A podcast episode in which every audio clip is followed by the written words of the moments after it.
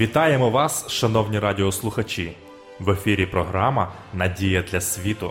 Прийдіть до мене, усі струджені та обтяжені, і я вас заспокою. Ісус Христос єдина надія для світу.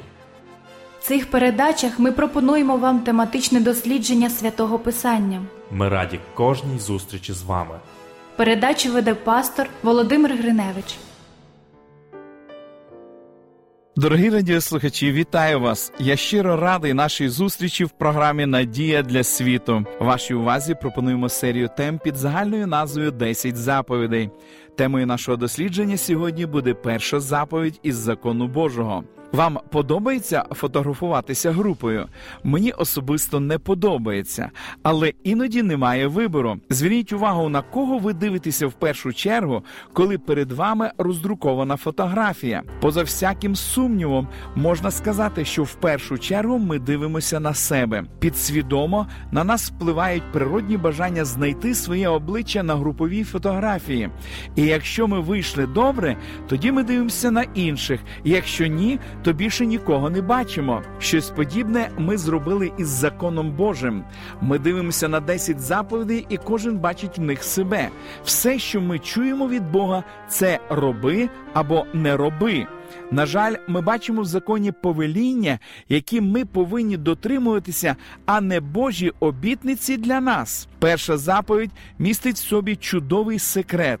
Бог не мав наміру приховати його від нас, але ми самі приховуємо його. Він завжди перебуває поруч. Тихо нашіптуючи, чекаючи, коли ми будемо мати потребу в ньому. Секрет, про який я говорю, це Євангеліє, це блага звістка про те, що зробив Бог для нас через Христа. Іноді мені доводиться чути такі вислови: закон є закон, а Євангеліє є Євангеліє. Це зовсім різні речі. І Євангеліє знаходиться не в законі, а в новому завіті. Дозвольте мені дещо пояснити. Запитайте будь-яку християнську громаду, яка перша заповідь, і всі одноголосно скажуть. Хай не буде тобі інших богів передо мною, але вони помиляються не в тому, що включають в першу заповідь, а в тому, що виключають з неї. Ми пошматували першу заповідь, і я б додав, зробили це на шкоду собі, оскільки та частина, яку ми ігноруємо, представляє Євангеліє. Давайте прочитаємо з 20-го розділу книги Вихід першу заповідь. І на цей раз зверніть увагу на кожне слово першої заповіді, а не на те, що ви звикли бачити. Я, Господь Бог твій, що вивів тебе з єгипетського краю, з дому рабства. Хай не буде тобі інших богів передо мною. Всі ці слова були вигравіровані на кам'яних скрижалях і тому являють собою істотну частину Божого закону. Ви можете сказати, що перша фраза не є частиною закону, оскільки вона не говорить нам, що ми повинні робити або не робити, але говорить нам про те, що зробив Бог. Саме це і є секретом. Десять заповідей починаються заяви про те, що зробив Бог, а не про те, що повинні робити ми. Бог ніколи не мав наміру представити нам список моральних приписів і потім сказати: а тепер дотримуйтесь того, що я вам заповів, і якщо у вас вийде, я прийму вас на небо. Він добре знає нас, знає наше духовне безсилля і нашу потребу в надприродній підтримці. Тому закон починається з заяви, що він зробив для нас, а не з того, що повинні робити ми. Перша заповідь говорить про те, що Бог звільнив нас з рабства. Завдяки своїй всемогутності і мудрості Він спас нас без будь-якої допомоги з нашого боку. Як він це зробив? Вся історія спасіння укладена в перших словах закону. Слова Я Господь Бог твій, що вивів тебе з єгипетського краю, з дому рабства, прямо говорить про велику історичну подію, завдяки якій народ ізраїльський було звільнено з єгипетського рабства. Ця подія була названа Великодним. Кров закланого агенця була засобом їх звільнення книзі Вихід, в 12 розділі записано те, що сказав Господь. Скажіть усій ізраїльській громаді, говорячи, у десятий день цього місяця нехай візьмуть собі кожен ягня за домом батьків, ягня на дім, і нехай буде воно для вас пильноване аж до 14-го дня цього місяця, і заколи його цілий збір Ізраїлової громади на смеркання, і нехай візьмуть тієї крові, і нехай покроплять на обидва бокові одвірки, і на одвірок верхній у тих домах, що будуть їсти його в них. А їсти його будете так стегна ваші підперезані, взуття ваше на ногах ваших, а палиця ваша в руці вашій, і будете ви їсти його в поспіху. Пасха це для Господа.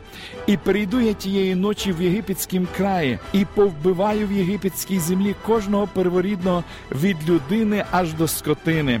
А над усіма єгипетськими богами вчиню я суд, я Господь. І сталося того саме дня вивів Господь Ізраїлевих синів з єгипетського краю за їхніми відділами. Ці події мали глибоко символічний зміст. Пролита кров пасхального агенця вказувала на те, як Христос віддасть своє життя на Христі, щоби звільнити людський рід з рабства гріха і провини. Тоді, коли Христос наблизився до річки Йордан, де проповідував Іван Хреститель, пророк впізнав Спасителя і проголосив: Ось агнець Божий, що бере на себе гріх світу, говорячи про смерть Ісуса на Христі, апостол Павло сказав: бо наша Пасха Христос за нас у жертву принесений. Увесь новий завіт говорить нам, що обряд Великодня був виконанням пророцтва, яке вказувало на смерть Ісуса, на Його жертву, принесену заради нас. Таким чином, коли Бог дав свій закон, Він вказав вперед на хрест. Перш ніж вимовити роби або не роби, він нагадав синам Ізраїля про звільнення з рабства, яке він сам здійснив для них. Але звільнення, проголошене в першій заповіді, включає в себе щось більше, ніж звільнення їх з єгипетського рабства. В більш широкому сенсі воно відноситься до звільнення Христом всього людського роду з рабства гріха. Тут ми виявляємо Євангеліє, спасаючої благодаті Божої, що укладена в законі. З теологічної точки зору не буде ніякої помилки, якщо ми скажемо, що 10 заповідей явно містять звістку про хрест Христа. Помістивши кров агенця на перше місце в законі, Бог бажає повідомити нам безліч життєво важливих істин. По суті, Він говорить нам. Я Господь, який врятував тебе викупною жертвою мого сина. Тепер же тримайся цієї перемоги, яку я здобув заради тебе.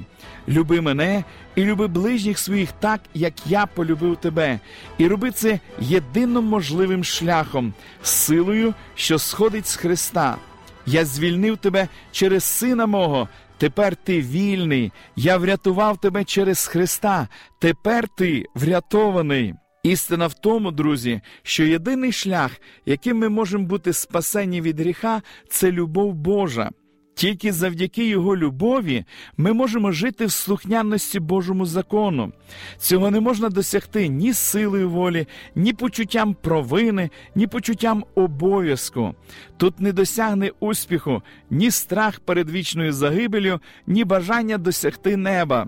Тільки Бог, один Бог може знищити силу гріха.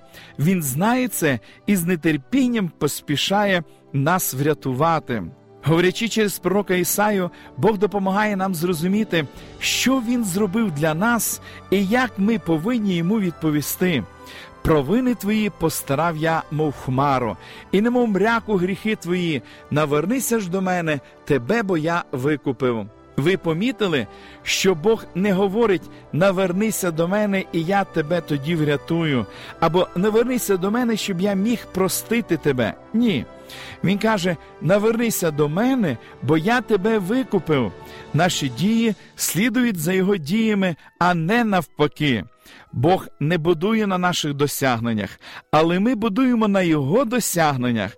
Не наше вшанування закону пускає в хід Божу благодать, але Його спасаюча благодать спонукує нас вшановувати Його закон.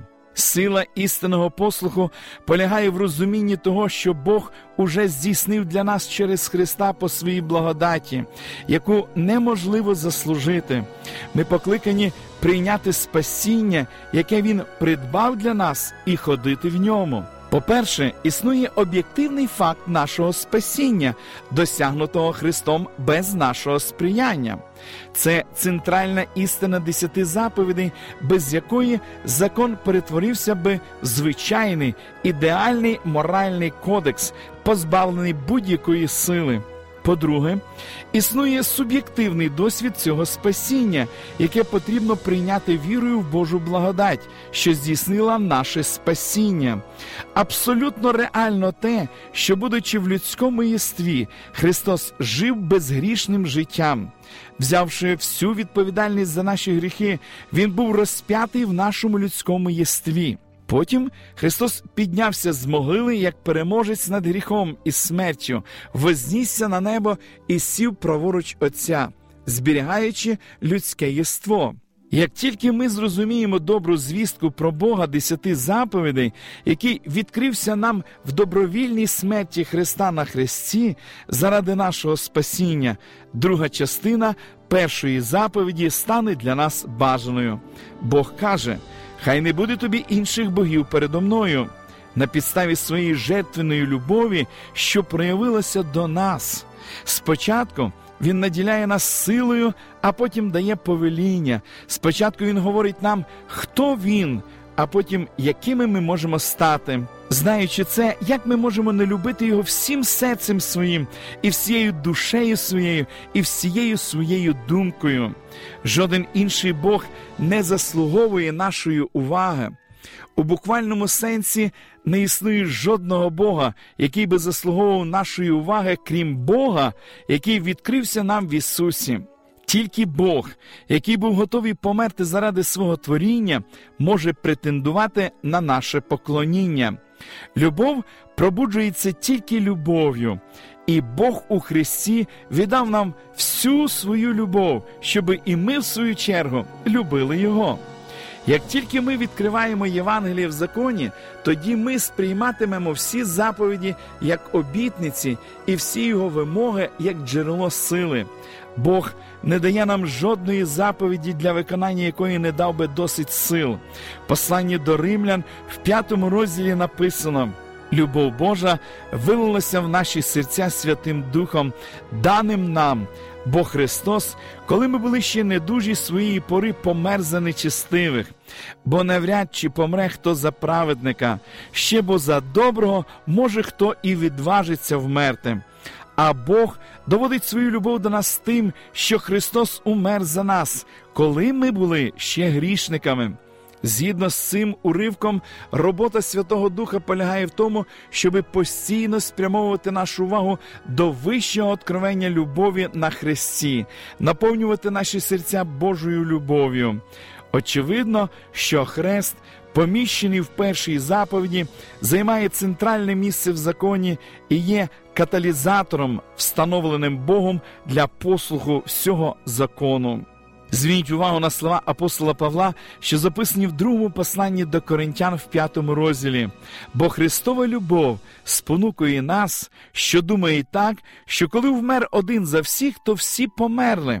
А вмер він за всіх, щоби ті, хто живе, не жили вже для себе самих, а для того, хто за них був умер і воскрес.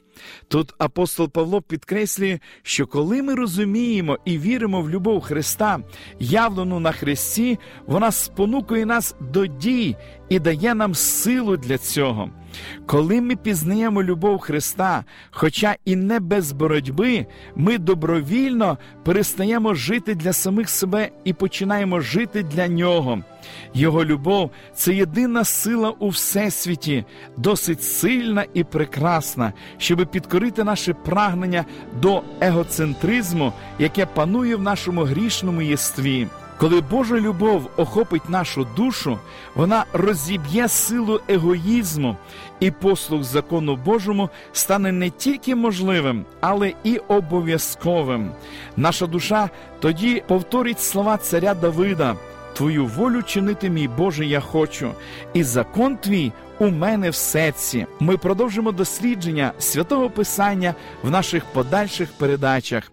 Шановні радіослухачі, запрошую вас відвідати наші богослужіння, які проходять щосуботи у вашому місці з 10 години ранку. Детальну інформацію ви можете дізнатися за номером телефону 0800 30 20 20. Я прощаюсь з вами до наступної зустрічі. До побачення.